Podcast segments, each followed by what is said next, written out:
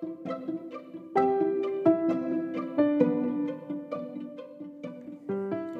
semua, selamat datang di episode pertama dari Dengar Lembar Semesta. Yeay, akhirnya ya.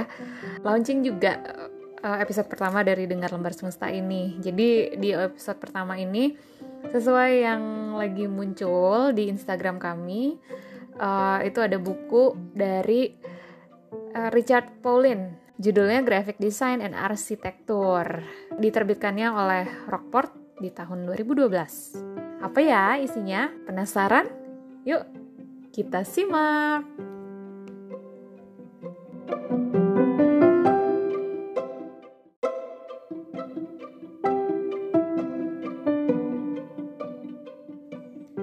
Sebelum kita masuk ke bukunya, Mari kita kenalan dulu sama penulisnya. Siapa ya Richard Paulin ini?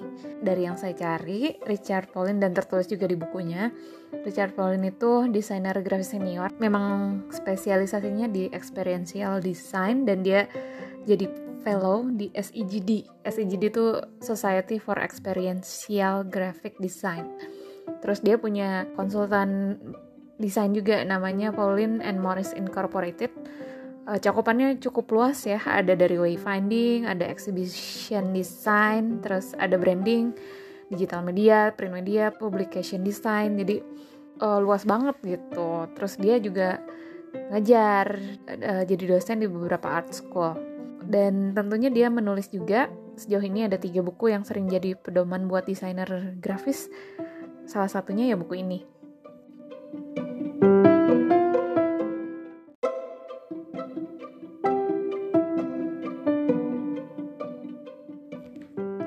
Terus sekarang kita masuk nih ke konten bukunya.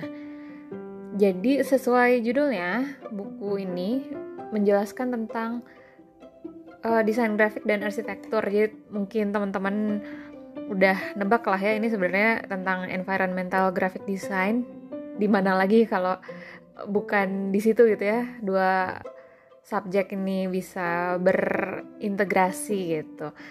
Nah, uh, dan sesuai judulnya juga dia bilangnya kan History of 20th Century gitu ya. Jadi uh, buku ini akhirnya juga dibagi ke empat bagian gitu. Yang pertama dan terakhir itu seperti prolog dan epilognya. Yang kedua dan ketiga atau di tengahnya itu konten isinya dibagi ke 50 tahun dan 50 tahun. Gitu. Jadi bagian pertama adalah adalah pre-20th century influences. Jadi dan itu ngomonginnya dari uh, mulai 13.000 tahun sebelum Masehi.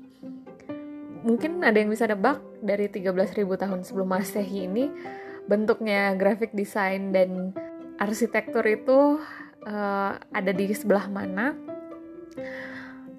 Jawabannya adalah di lukisan gue di Prancis. Dan ini uh, mungkin di sini Richard Paulin ini mau menegaskan ya bahwa manusia itu memang udah instingtif banget untuk menandai bangunan gitu. Atau uh, ini kayak ada cetak birunya di otak kita gitu ya atau di gen kita nggak tahu deh. Sehingga akhirnya kita berkembang sampai sekarang ini.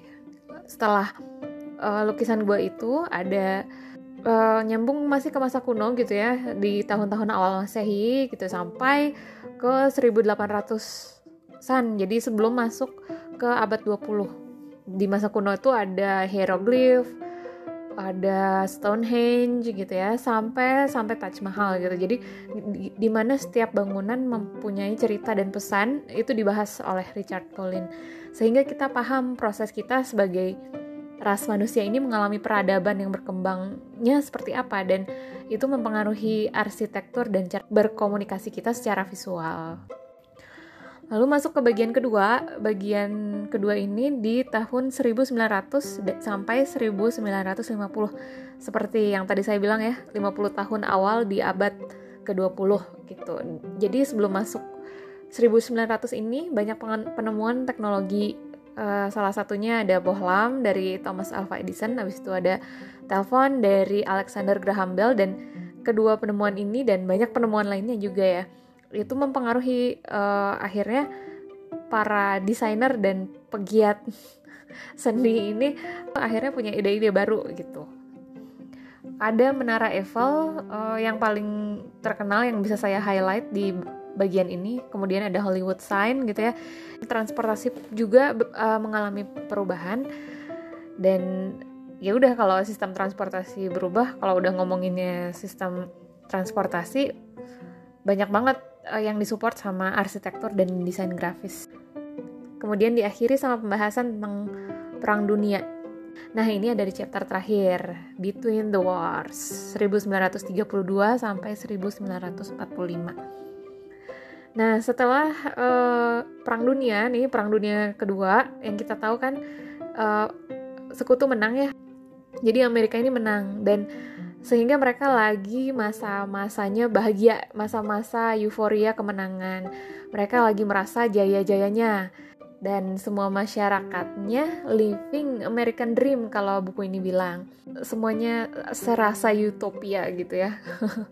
Uh, dan ada orang-orang yang bahagia dan sukses gitu ya. Semuanya pencapaian yang paling maksimal termasuk dari keluarga gitu ya. Keluarganya keluarga bahagia dan ini berarti punya rumah yang layak juga terpenuhi secara sandang pangan dan papan uh, dengan baik gitu. Dan untuk memenuhi ini akhirnya arsitek-arsitek juga uh, berusaha berpikir sehingga lahirlah rumah-rumah minimalis yang low cost.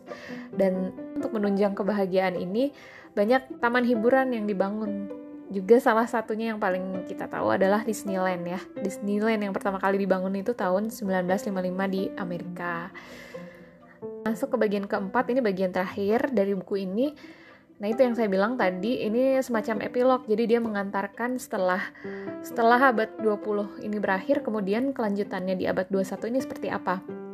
Perkembangan desain grafis dan arsitekturnya ini sejauh mana sih gitu.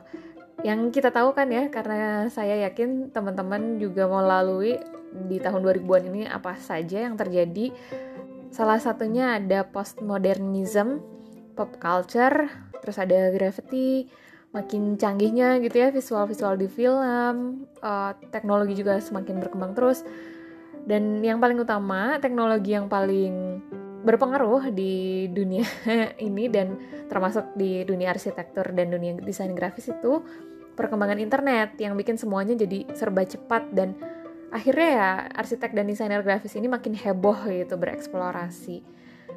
Seru-seru di bagian terakhir ini epilog ini yang saya lihat ya eh, bangunan-bangunan itu nggak cuman uh, akhirnya nggak cuman bersifat sebagai bangunan aja tapi ada interaksinya dan ketika dia memanfaatkan teknologi jadinya sangat seru. Salah satunya ada bangunan yang misalnya memanfaatkan hologram kayak gitu ya. Jadi wah seru banget lah ini pembahasannya.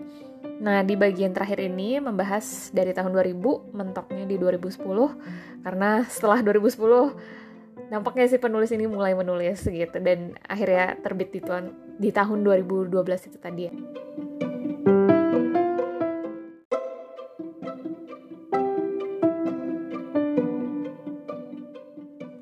Selesai ngebahas isi bukunya, nah sekarang nih kalau teman-teman tertarik buat baca, pengen tahu kondisi fisik bukunya itu seperti apa sih dan rekomendasinya uh, dibaca pas kapan, kita akan bahas di episode berikutnya. Sampai ketemu.